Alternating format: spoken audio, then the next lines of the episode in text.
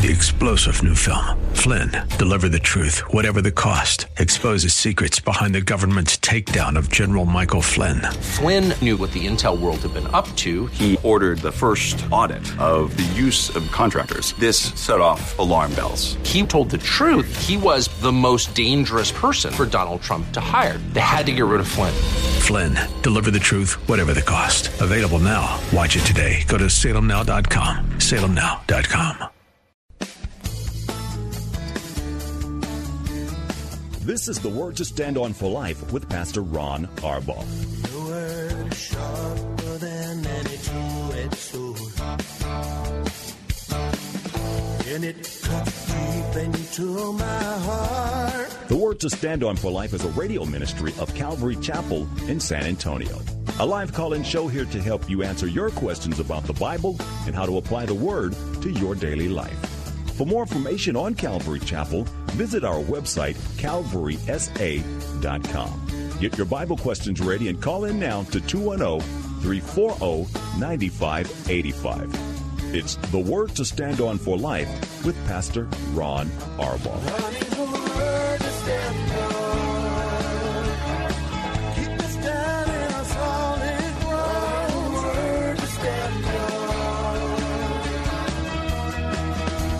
Welcome to the show. It's Monday, and I'm Pastor Ron Arbaugh. I say that because I'm here live today on the program.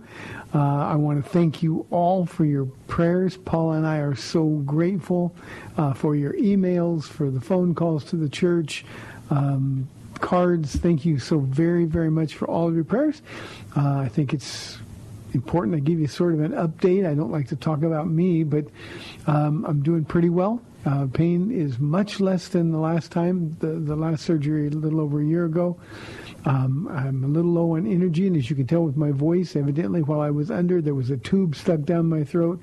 So I've got some voice issues, but I really wanted to come back and do the program this week. So I am thrilled to be here. And one more time, we couldn't be more grateful for the outpouring of love and for your many, many prayers. Um, I'm just thrilled to be here, so thank you again. Uh, what we do here on this radio program is take your phone calls to answer Bible questions. Whatever is on your heart or mind, we'll do the best that we can to answer them.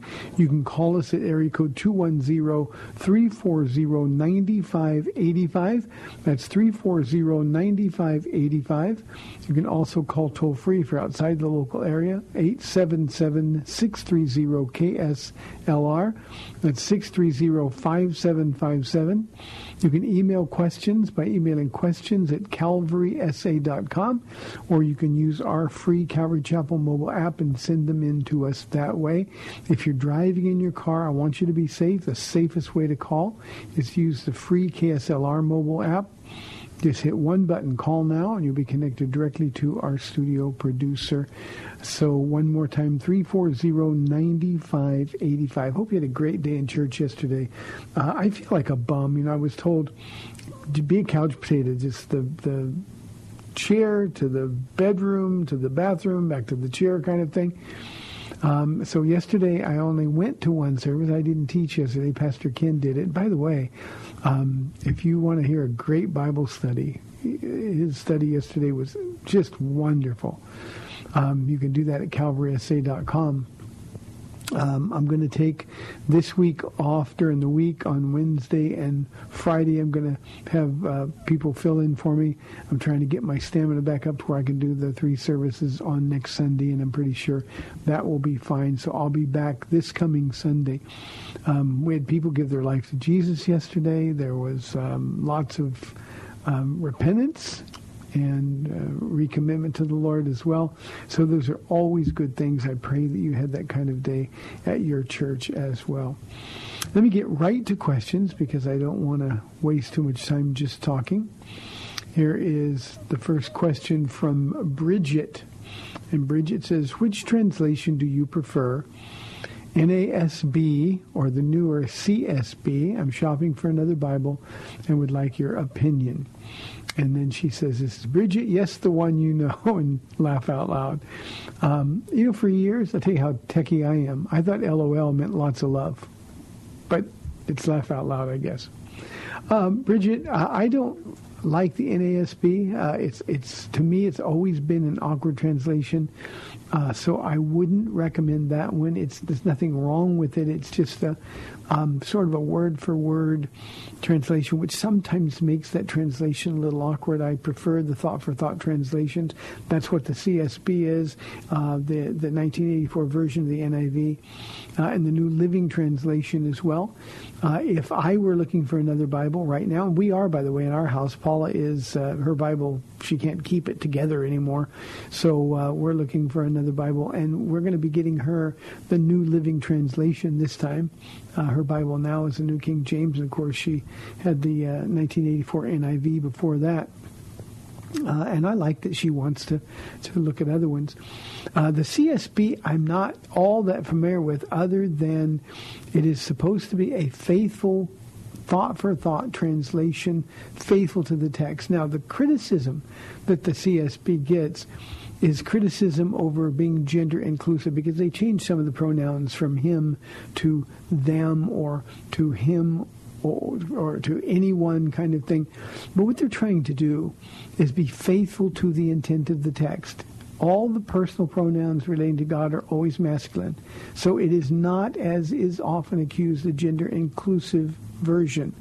That would I, I would never recommend a gender inclusive translation because it ceases to be a translation of the text. Uh, what the CSB does is they try to take the the meaning of the word, and they're not alone. The ESV does it as well. Um, Jesus said, "If a man would come after me, he must deny himself." Well, the word that the CSB and the ESV translates is "anyone would come after me," and that's faithful to the text. So what they're trying to do is look at the deeper meaning in the context, um, and then making it. Um, um an appropriate translation to that. So it's not trying to demasculinize the Lord uh, at all. So of the two that you gave me that chose, I would choose the CSB. But I say that not knowing a whole bunch. Try the New Living Translation. I think you'll like it, Bridget. I think you'll like it. Thank you. Here is a question from our email inbox from Nacho. Pastor Ron, I read an article this week on the sexual abuse in the Catholic Church. In the article, the writer wrote the following there was a time in the West when the Roman Catholic Church was the church. If you were part of Christendom, you were part of the Roman Catholic Church. With the Protestant Reformation, that changed. There was a splintering of churches, and this hostility still goes on. We still have conversations here where the Catholics and the Protestants are fighting with one another. Uh, and then he says, the writer does, I never care about those conversations. Why? Because I just want to get to Jesus. If you get to Jesus with the Catholic Church, if another person gets to Jesus through the Lutheran Church, great. But I will tell you this Catholics are always telling me jokingly that they are the one true church. I don't believe that, but I do believe it when they call it the Mother Church, um, because it is the Mother Church. Uh, he explains that all other churches come from the Catholic Church. Now, let me stop there for a moment because that's simply not true. The Catholic Church is not, nor has it ever been a mother church. One needs only to read the seven letters to the churches that Jesus himself dictated. And the mother church, the first century church, was the apostolic church. That's what Ephesus represents uh, as Jesus is writing the letter to the church at Ephesus. That's how he opens the seven letters. So it's really important we understand that this myth, myth that, that all of the churches come from the Catholic Church isn't true. The Catholic Church didn't exist until 313 AD when Constantine, the emperor, declared it the world church or the world religion. That means Peter wasn't the first pope. It means that all of the churches don't come from the Catholic Church. That is to slight the apostolic church, which is really the church from which all of the others flowed. So Western Christianity today has nothing to do with the Catholic Church, the Roman Catholic Church. It is not the universal church, which is, by the way, what the word Catholic meant. And it's not the mother of churches. So um, Nacho's question was, I agree historically with what this author says, but I do not agree that our business is to pay attention to the Pope as if he is the critical linchpin to what is said and done in today's Christianity. In fact, is the Roman Catholic faith even Christian? Um, It's not, Nacho, and, and, and I always upset people when I say that. By when I say it's not the Christian church, it does not rightly represent the apostolic church from which, as I said, all churches flow. That does not mean, and I want this to be clear to everybody because I don't want to answer any questions on this. It does not mean that I don't believe there are some Catholics who are genuinely saved. It's just that they're not saved by being to the church or belonging to the church as the church teaches and practices. They're saved by being born again in Jesus Christ. And here's why this is such a heartbreaking thing for me. Because when we talk to Catholics and ask them if they're born again, often we'll get the response that, well, I don't need to be born again. I was born once. I was born a Catholic. I'm going to die a Catholic. And I cannot emphasize enough how often that's the answer we get. And then I will say, well, in John chapter 3, Jesus speaking to a very religious man said, you must be born again. What do you deal, uh, how do you deal with that? And because most Catholics don't understand Catholic doctrine, they just completely ignore it. And if the church isn't teaching the necessary new birth, well, then that means that people are not finding salvation. Again, I want to emphasize it, not in indicating here that there are some Catholics who aren't real believers. It's just that it's much harder because they don't teach correct doctrine. So I think this is important. I think Jesus needs to be presented in all of his fullness. And it can't be a presentation of Jesus through the filter of the Catholic Church or through the filter of the Lutheran Church or through the filter of any other denomination. But the filter that represents Jesus is the Bible, that Jesus is revealed to us in the Scriptures. And we have to have the real Jesus. A Jesus whose mother is venerated as a co-redemptrix is not Jesus. A Jesus who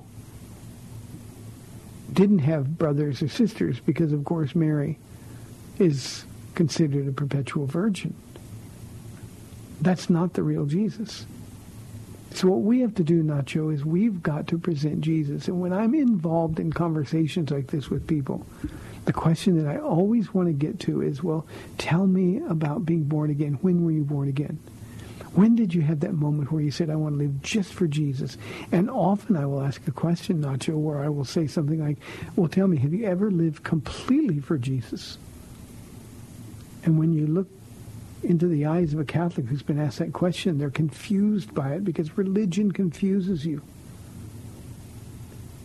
And this whole idea that the Catholic Church is the mother church is a myth that's been perpetuated by the church itself. One more thought. What they believe, the religion that they profess to believe, doesn't keep them away from these scandals, these overwhelming numbers of men and women, especially young boys, who have been abused at the hand of Catholic priests. How does a Catholic priest, who we would automatically assume is a believer, how does he ever explain to Jesus how he caused one of Jesus' little ones to stumble? You see, religion can't keep you holy. Religion can't change your heart. It can't transform your mind. Only Jesus can do that, and that's why we've got to get away from religion. So not only is the Pope not the, the vicar of God on this earth, the Pope, like everybody else, needs to be born again, or he will not inherit the kingdom of God. I said that would be my last thought, but not your one other thing. I often think of the Pope in terms of listening to Jesus say what he said to Nicodemus. Jesus said, Many would say to me on that day, Lord, Lord. And he will say, Depart from me, for I never knew you. Can you imagine the look on the Pope's face if Jesus was saying, Look, you of all people shouldn't be surprised when I say that I was that you must be born again. That's why religion is so dangerous. So Nacho, I hope that helps with the question. 340-9585 for your live calls and questions. We'd love to see the phones busy on my first day back from the surgery. You can call 877-630-5757 for a toll-free line. Here's a question from Wallace. He said, I don't understand why, since the church changes its positions on many things, capital punishment recently, why is it wrong to change its position on homosexuality? Well, see, that's the whole problem. And when you say the church changes position, you're talking about the Catholic Church because it was the Pope who simply uh, recently said that all capital punishment is unacceptable. And the church's teaching is now going to be that, in, in spite of what the Word of God says, that all capital punishment is wrong. And they change their position. But see, God doesn't change his position. Here's why it's wrong to change our position on homosexuality. is because people who live like that will not inherit the kingdom of God. Because the man or the woman living a homosexual lifestyle is living in rebellion against God. Now, so is the man or the woman living in a heterosexual relationship with someone they're not married to. So is the man or the woman who is a drunk, the man or the woman who is doing drugs. You see, when we live like that, we will not inherit the kingdom of God. You can't change your position on something like that. Imagine telling somebody who is practicing homosexuality, imagine telling them that what they're doing is okay. How would you explain that to Jesus? So, Wallace, when the church changes its position on issues like capital punishment, and there are many other issues, they're not rightly representing God. Jesus, we're told, is the Ancient of Days. We have a God who does not, he cannot lie, he cannot change. We serve a God who knows the end from the beginning. If he knows everything, why would we ever need to change? That means something that he declared in his word 2,000 years ago is just as relevant today as it was then. Where did we ever get the idea, Wallace, that we could because the culture swings one way or the other. Where do we get the idea that we could change the heart of God on these issues? It's an amazing thing to me, especially related to homosexuality. The church for 2,000 years, based on the teaching of the Word of God for 2,000 years, has decided that this is a lifestyle that is sinful. And what happened in 2015 when the Supreme Court ruled? We changed 2,000 years of history. We try to act like it never happened. We've got to be consistent. And the only way to do that is to know what the Word of God represents. And Wallace, when you ask why it's wrong to change our position on homosexuality, if you had a friend who was a practicing homosexual, would you not tell him? That the lifestyle he's engaged in will result in eternal condemnation? Are you more interested in being a nice guy, a culturally acceptable guy? Are you more interested in that than you are in really wanting your friend to be in heaven? My last comment to you, Wallace, is this one. Jesus said you're his friend. If you're a professing believer, Jesus said you're his friend. How would you explain to your friend Jesus that you think the world that we live in has a better idea than he does? He who's perfect, he who's holy. How would we ever, ever explain to him that we've decided that he doesn't know much anymore? You're right that times change, people change, but God never does. So, Wallace, I hope that helps a little bit. Here is a question from Henry. Henry, I could use the rest of our program on this one question. I won't, but I could. Henry wants to know, how can we reconcile God's sovereignty and man's free will. Now, Henry, I'm not being flippant when I answer this question, but let me start by saying we don't have to reconcile God's sovereignty and man's free will. Both things are clearly taught in Scripture. I think what you're confusing is a sovereign God with a God who makes things happen. And if that's the case, well, then we've got this natural tension between, well, if God is going to make me do something, why then do I have any say so in the matter? Why do I have free will or even the, the, the, the concept of free will? And the answer is, Henry, because you do. God is sovereign, but he's so sovereign, in fact, that he will use the poor choices that we make by exercising our own free will, even those that rebel against him.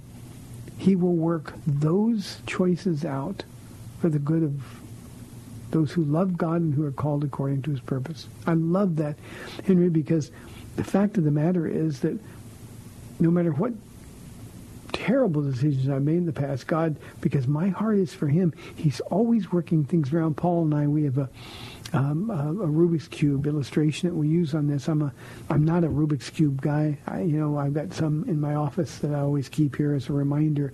I want my life to look perfect. You know, all the sides uh, are, are, are in perfect harmony. And yet there are times when I make terrible choices and I would turn one of those things. God just comes along and flip, flip, flip and, and makes things work out. Why? Because he loves me. And even my mistakes, my bad decisions, he uses to teach me and help me to grow and help me to trust him. So yes, God is sovereign, but that doesn't mean he's a God who causes things. It doesn't mean that he negates our free will over and over through the scriptures from Old Testament through the New Testament. We're given the opportunity to choose. Jesus was always calling people to choose. Are you too going to leave? He looked at Peter and said, Peter said, well, Lord, where else will we go? You alone have the words of eternal life. Peter made the choice. Jesus simply gave the invitation. So stop thinking, Henry, of God's sovereignty as God forcing us to do stuff. God partners with us in his plan for us. And when our heart is right with God, when we're walking with the Lord, he's always going to nudge us back into a safe place. Paul and I, we have a picture in the entryway of our home uh, where we're sitting on a rock at our vacation spot at the beach. And she's sitting on my lap with her legs across my legs, and I'm holding her up, and it looks like I'm doing all the work. You know, I'm a man, and and I'm holding my my wife, and we're going to be safe because I got you, Paul. It, the picture is so much more than that. Because I see Jesus standing behind us in that picture. And he's holding us up, keeping us on the rock. He's the rock. He's keeping us on that rock, but he's keeping us balanced on that rock. And if we start to turn or twist one way or the other, he just sets us up right. And he does it because that's where he knows our hearts want to be. It's the only safe place. And I love the fact that, that, at least from the perspective of that picture, he lets it appear as though Paula can trust me, she can count on me. When in reality, he's got a smile on his face in the background holding us together and directing our steps. So, Henry, when you're with Jesus, we're a beneficiary of God's sovereignty. And all he asks us to do is choose to walk in it with him every day. It's so important that we stop thinking about this. Well, if God knows everything's going to happen, then what's the purpose of prayer? Or, or why do I even bother? We do it because in our obedience we demonstrate that we love him. Isn't it true? Jesus said, if you love me, you will obey me. And I love him and I want to prove I love him, so I simply want to obey him. And even in those times, because he knows that's my heart, Henry, even in those times, he's always there, nudging me back into place and making sure that I'm with him where he is. And I want to use my free will, Henry, and I hope you want to use your free will to be with Jesus. Because if you are, then God's sovereignty is not this black cloud hanging above our head. God's sovereignty is the Shekinah cloud of God walking with us and protecting us and ordering our steps. I've made some bad decisions in my 27 years walking with Jesus but he knew my heart was in the right place. And one of the things, Henry, that I tell people all the time is that if your heart is right with God, you don't have to do right or make the right choices. Because if your heart's right, even when you mess up, God in his sovereignty is going to wrap you up, bring you right back in the middle of his perfect will. And then you're going to walk with him and things are going to be well. Not easy, but things are going to be well. 340-9585. I think we're inside two minutes for about a minute and a half for this half, so I want to answer, ask another question. Let me share with you a little bit about um, what Paul and I have been through over this last. We shared a little bit uh, on the radio program before we left, but you know when you're in that hospital room, Paula's in the waiting room, and I'm being taken in to the operating room. Know I'm going under, and I'm, I'm talking to Jesus. Um, not not just praying, just I'm talking to the Lord. I, I know there's a chance that I might wake up in heaven. And while that isn't what we wanted to happen, nor is it what we thought would happen, you go through some things. Now, I'm convinced that when you're out under an anesthetic, they do a lot of things to your body. And my body suffered trauma, but you know what? Because of the fix that they did, once I'm through the trauma, I'm going to be stronger. That's what it is when walking with Jesus.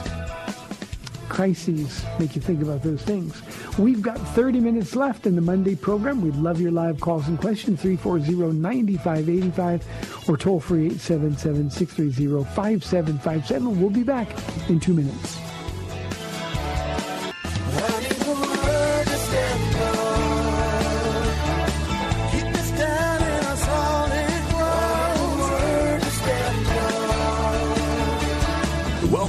To the Word to Stand On for Life. We're taking your calls at 340-9585 or toll free 877-630-KSLR. Now, here's Pastor Ron Arbaugh. Welcome back to the program, 340-9585. We've got three calls that came in over the break, so please be patient as you hold on line. Let's go to the first one from San Antonio, Michelle on line one. Thank you for calling. You're on the air. Hi, Pastor. Um, I have a question. Just wanted to know what your thoughts and your comments were about um, yoga and uh, if there's such a thing as Christian yoga. I've heard that there's a, nefarious spirit tied to that art and or whatever you want to call it. I'm Just wondering what you think. What are your thoughts on that? I can do that, Michelle. You know, yoga is, uh, we have to remember what John wrote when he said, Greater is he who is in than he who is in the world. And We Christians don't need to be afraid of the boogeyman. Yoga is exceptionally healthy. Um, it, it, the, the, the, stretching properties, the value um, is is great. As a Christian filled with the Holy Spirit, we don't need to be concerned with nor worried about uh, how others abuse it. Now, obviously, we don't want to um, buy into the whole mantra. We don't want to empty ourselves. Um, what we want to do is is take the approach that, that we're having yoga. We're we're there with Jesus, and and when when you want to meditate on things, when you want to just kind of chill out, what you want to do is you want to be with Jesus. And he'll be right there with you, and you're going to be fine. I know some wonderful, wonderful Christians who have um, benefited greatly from yoga. Um, they, they they don't do what the instructor tells them to do. I always used to laugh because in the yoga class they always turn off the lights and always think, well, how appropriate for people who don't know the Lord. They're emptying themselves. They're meditating on nothingness, and in the process they're doing it in the dark. Well, uh, what we as Christians can do is bring light. And I especially think, Michelle, that there's a great opportunity if you're involved in a yoga class, as an example, that with the contacts that you make in the class, there's wonderful witnessing opportunities for people who don't know Jesus. So uh, I, I wouldn't be afraid of it at all. Um, I wouldn't worry about bad spirits. Um, we don't invite them in simply because the Spirit of God lives in us. And what we want to do is counterbalance those spirits. So it's a great time for, for meditative prayer. Uh, it's a great time rather than emptying ourselves, filling ourselves with the presence of the Lord. And I I, I just think it would be a great thing. I wish I had time to do it um, because I know that at my age I could benefit a great deal from it. But uh, I, I don't think there's any problem at all. I think you can turn any place that the devil is busy into a place where Jesus rules and reigns. And of course, in your heart, don't worry about it. Don't worry about Christians who are you know, kind of legalistic in the sense that no, we've got to get away from all the, the deeds of darkness. Um, remember, our job is to bring light into the dark, and that's what you'll be doing. So I hope that helps, Michelle. Thank you very, very much. Let's go to line two and talk with Christina from San Antonio. Christina, thanks for holding. You're on the air. Hi, Pastor Ron. I just want to say thank you so much for the words of wisdom that you um, shared with the young man regarding his homosexuality. Oh, we're losing you, Christina. Okay. Are you, are you there, Pastor? I can hear you now. You cut out for a moment, but you're okay. Okay, great. Yeah, I was reading a Christian blogger on the weekend, and it was a very um, disconcerting thread, and it was a very popular female Christian blogger who apparently attended a pride rally in Austin, and um, you know just made it, and it was. It looked like a beautiful concept until I read the rest of the thread, and they were just a group of Christians who were there at the pride rally and just loving people and giving people hugs. Uh, But the, if you read the thread, um, there, were so, so, there was so much division, and it really saddened me that she insisted that there was no need to preach the gospel or share not just the physical love of Christ, but the truth and the reality in a loving way about the situation that they're in. Would you mind just sharing some practical ways that you feel that Christians might be able to share that in that compassionate context? Yeah, I can do that, Christina. My heart is with your heart. I, it, breaks, and, and this is sort of the way of the professing Christian church. Um, we're, we're being won over by the arguments of this world, by the emotional arguments of this world. Uh, just love them, just embrace them, accept them the way they are. Jesus was always with sinners, but but we have to take our cue from Jesus. And when Jesus was with sinners, he always told them to go and sin no more. Um, uh, he told the, the, the man at the pool of Bethesda when he caught up with him, stop sinning or something worse will happen to you. And we've got to take that message, To, to the people in this world. And I think what we have to do, I think the difficulty that we have in, in sharing is that we feel like we're judging and we feel like we're, we're, we're offending people. I think we needn't worry about that. I think instead, as long as we know our hearts are right with God and we know our motive for sharing is is uh, the motive of love, and and the, the most loving thing we can do is say to people, "Look, I want you to be in heaven." And the only way you can be in heaven is with Jesus. Now, here's our problem again, Christina, because what will happen is um, uh, people will say, "Well, I'm a Christian. I already believe in Jesus, but but He's okay with my lifestyle." Uh, our job is to tell them it's not, and and that's going to lead to confrontations. We don't want to argue with people, but we want to be lights in the darkness. We want to bring the truth, and it is an absolute tragedy, especially in social media, especially those. Um, professing Christians who are, are millennials or or maybe they just they, they lean toward um, a more liberal theology. Uh, the tragedy is that they're so close, and yet Jesus is going to walk right through and miss them. Over and over through the Gospels, you see Jesus so close to people that they can plan to kill him. At one point, trying to push him off a cliff but he just kind of walks through. And the sad thing for me is that they're close, that close to God, and they miss out on him. And Christina, that's exactly what's happening. And the, the, the, the world is winning the argument. And the real Christians, I said a long time ago on this radio program, we first got started, that, that this is going to be the line in the sand, the dividing issue among those who are faithful to the word and those who will be won over by the world. It's this issue of the acceptance of aberrant lifestyles. And we are going to be bullied and put in a position where we're made to feel like less than human, less than loving, if in fact we don't accept people and love them where they are. Um, again, this this Christian blogger that you speak of she would never be able to explain to Jesus, face to face with Jesus, why she was hugging, why she was ashamed of the gospel. Paul said, I'm not ashamed of the gospel, for it is the power of God unto salvation. So many of us were ashamed of the gospel. And because we are, people are dying and going to hell. That doesn't mean we're going to convert everybody, but what it does mean, Christina, is that it remains our responsibility. If we're the only ones left that will say sin is sin, it's our responsibility before God to do that. So keep praying for them, but, but this is this is the professing Christian world, especially in social media. Uh, and it isn't Christian at all. Christina, thanks for calling. It's wonderful to hear from you again. Let's go to Cedar Park now and talk with Steve on line three. Steve, thanks for holding. You're on the air. Uh, good afternoon, Pastor Ron. Uh, this question comes in, and I really don't mean it as a, a gotcha question, because as, as we've spoken before, you know, I'm a former Catholic, but now, you know, a born again believer. Um, mm-hmm.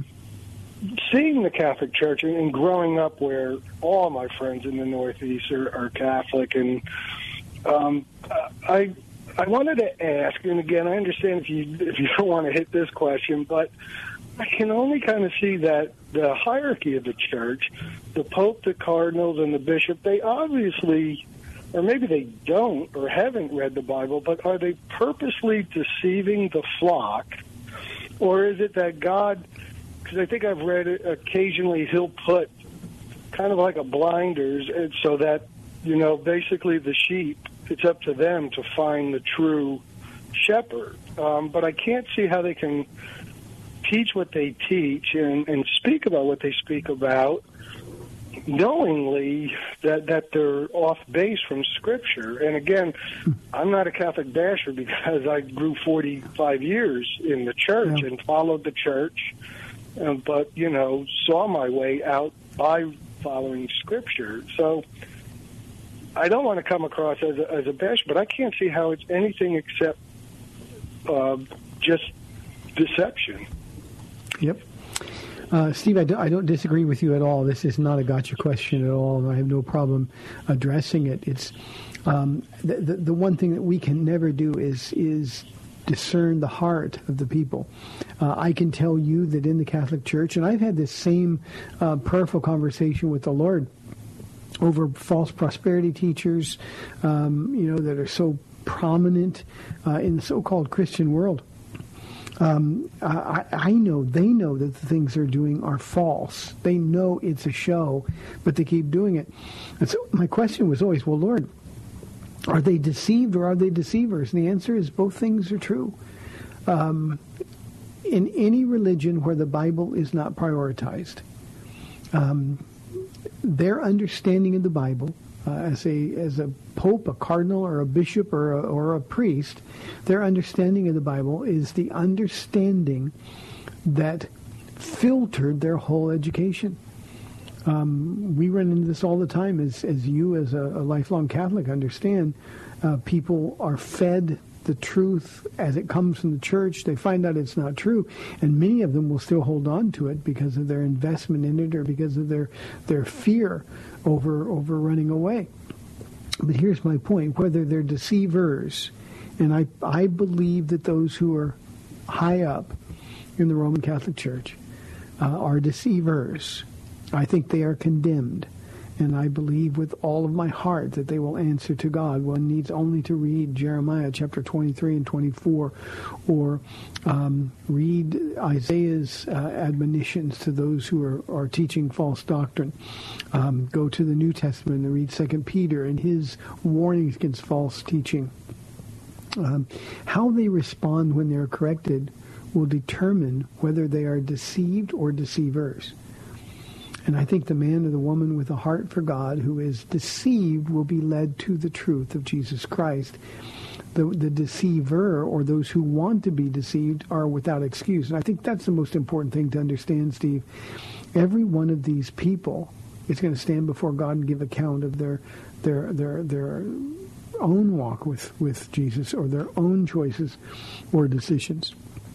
So um, I think Many of them know what they're doing is wrong. Um, I think many of them, again, whether it's Catholics or other false teachers, uh, I think they simply don't care. I think they've stumbled on the formula for success. I think they are protecting a way of life. Um, and frankly, they're not concerned. Now, here's the problem as it relates to the higher ups in the Catholic Church. Um, how could they condone the horrible things and the, the huge numbers of these horrible things that have been done by these higher ups if they had the Holy Spirit living in them? Jesus said, if you don't have the Holy Spirit, you don't belong to him. And so uh, they are they are some deceived and they just don't want to know anymore, but others are intentional wolves, deceivers. But regardless, they are all accountable and they are all without excuse for. Um, when we stand before the Lord, we're going to answer. I could also go to Christina's question um, just before your call, Steve.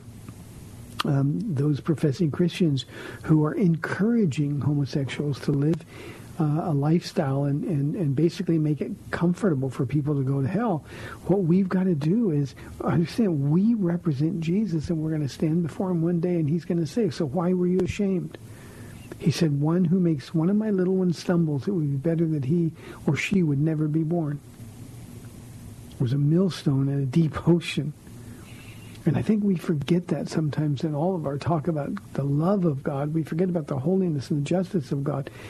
And as professing Christians, we are accountable to God to tell the truth. And the evidence is overwhelming. People who perpetuate the false teaching and don't respond to clear correction, I think it reveals where their real heart is. We can't, again, condemn their hearts. We can't know their motives, but God does, and we can rest in his justice. Does that help, Steve? Oh, very much. Thank you so much, Pastor. Okay, Steve. Thank you very, very much. 340-9585 for your live calls and questions. You know, one of the things with um, a, a common connection between um, Christina's call and, and Steve's call is uh, these are matters that we who are believers really need to pray. If somebody doesn't think they need, I'm a Catholic, I'm saved, or, well, I believe God is a God of love and he accepts everybody the way they are, uh, all we can do is pray for those people. But we have got to fight the battle against being influenced by the world that we live in. I'm going to tell you up front, it's not going to be easier. It's going to get more and more difficult.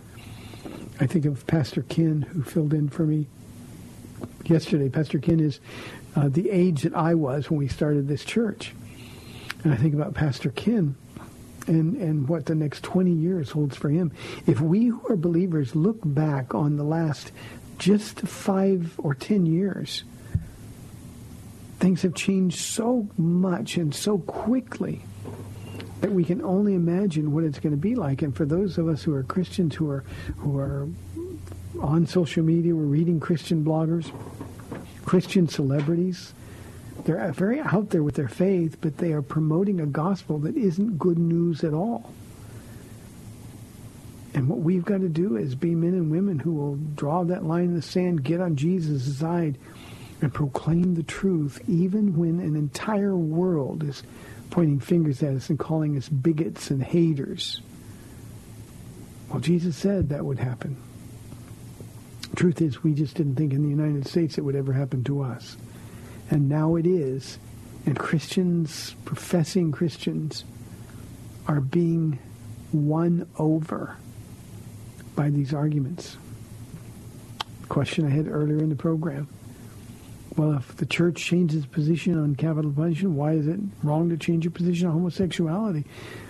We can't change positions because they're not our positions to change.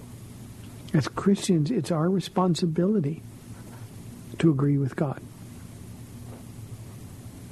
Period. That's what identifies us as believers. Here's a question from Randy. Randy wants to know what is the best way to connect to God when you feel he's distant? Well, Randy, I'm grateful that he's not so distant that you don't ignore the need to reconnect to God. It's really important. In the book of Revelation, chapter 1, when Jesus was writing to the church at Ephesus, he gave us a formula for this. He told the Ephesian church, though they were doing good things, their church looked vibrant and it looked healthy. He said, but I have this one thing against you. You've left your first love. The way I would say it is you've fallen out of love with me. You used to love me, Jesus would say, and we used to do everything together. What happened? Well, the problem isn't that Jesus moved. He's not distant. distant. The problem is that we've moved away from him. And the best way to connect is the formula from the second chapter of Revelation. We need to remember our first love.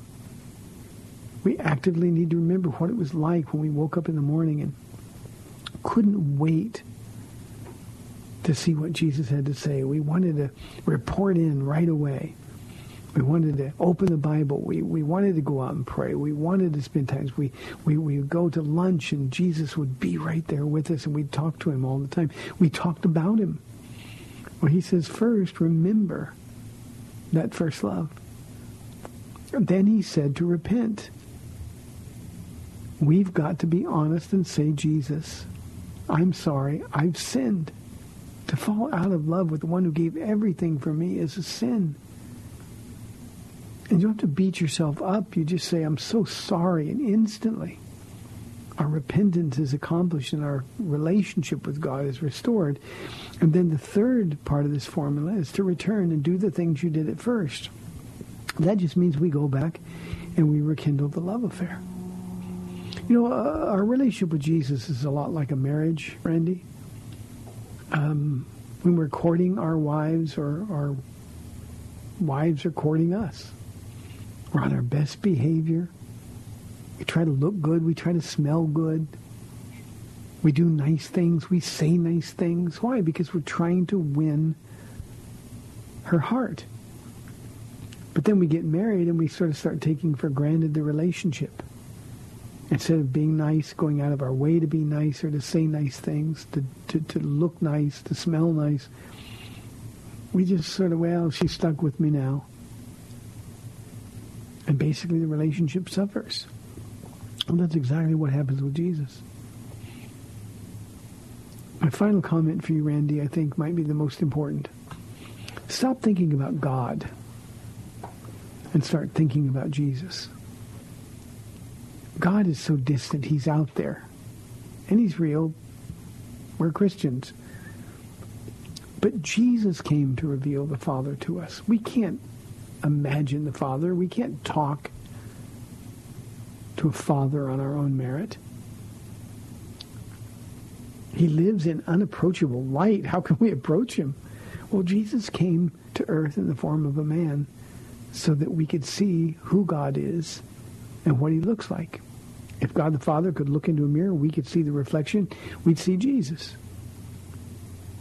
So personalize your relationship with Jesus. Jesus is the one who will take you to the throne of the Father. Jesus is the one who will instruct the Holy Spirit to fill you with power, and to fill you with joy, and to fill you with hope. So you and Jesus spend some time together. Get up in the morning and open your Bible really expecting that God's going to speak to your heart.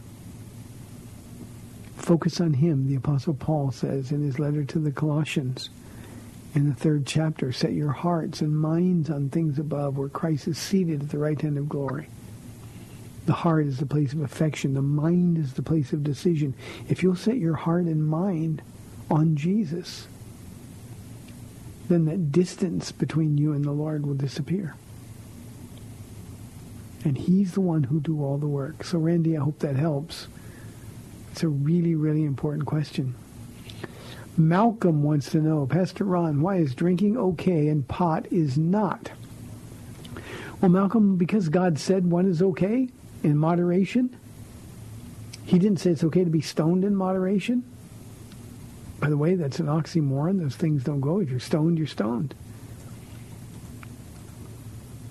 The truth, Malcolm, is when people ask me this question, they simply want to smoke pot and they want to pretend it's okay with God. Jesus wants you. He doesn't want to stone you. Now, drinking is okay in moderation. It's always been okay in moderation. I wish the Bible, Malcolm, said drinking was a sin and nobody should ever do it. As a pastor, there's so much pain So much damage that I've seen caused by drinking. I wish it would have said, but it didn't. It said to be drunk is sin. And I think if you're high, you're drunk. Well, imagine what's like with marijuana. And I grew up in the hippie generation. I didn't do drugs, but I'd watch my friends with pot and get high and stoned all the time. I saw what happened to them. I saw the direction their lives took. And the marijuana that we have now is what, 10, 15 times more powerful, more potent than the pot back then? Everything we do is more concentrated. Why? Because we've learned how to be really good at sinning. So you've got to decide, Malcolm, whether or not you belong to the Lord. And you don't get to argue with him. You don't get to debate with him. Well, I think it ought to be okay that we smoke pot. It's not, so you've got to decide. Do you love your pot more or do you love Jesus more? And if you even have to think about that for a second, then what you need, Malcolm, is to get born again. Drinking is okay in moderation only because the Bible says.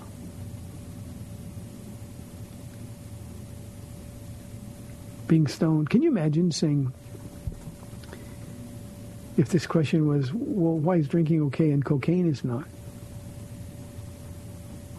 Nobody's asking that question, but pot, it's like it's not as powerful or as damaging.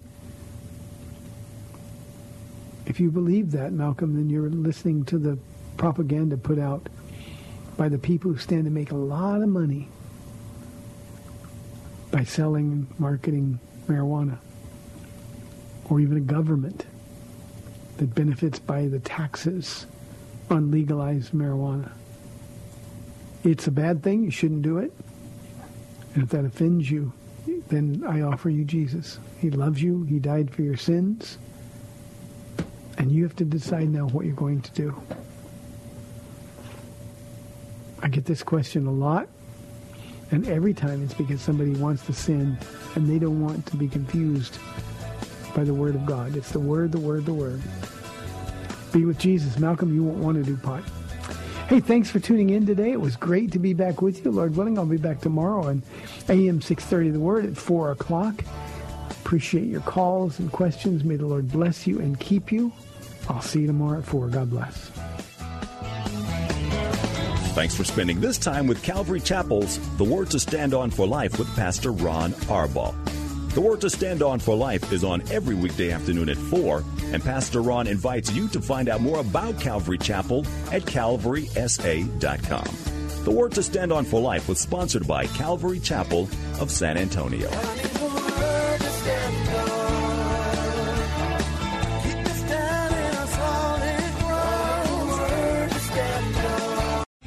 Three star general Michael J. Flynn, head of the Pentagon Intelligence Agency, knew all the government's dirty secrets. He was one of the most respected generals in the military. Flynn knew what the intel world had been up to. He understood its funding. He ordered the first audit of the use of contractors. This set off alarm bells. The explosive new documentary, Flynn, Deliver the Truth, Whatever the Cost, uncovers the facts behind this scandal. Flynn told the truth. He was the most dangerous person for Donald Trump to hire. I find out the worst enemy that I'm going to face in my life is right here in America. They took my assessment and they wanted me to change it. And I was like, I'm not changing it. They had to get rid of Flynn. With in depth interviews, archival footage, and never before seen personal records of the man behind the headlines. I just felt like I was drowning. Flynn, Deliver the Truth, Whatever the Cost. Available now. Watch it today. Go to salemnow.com. Salemnow.com.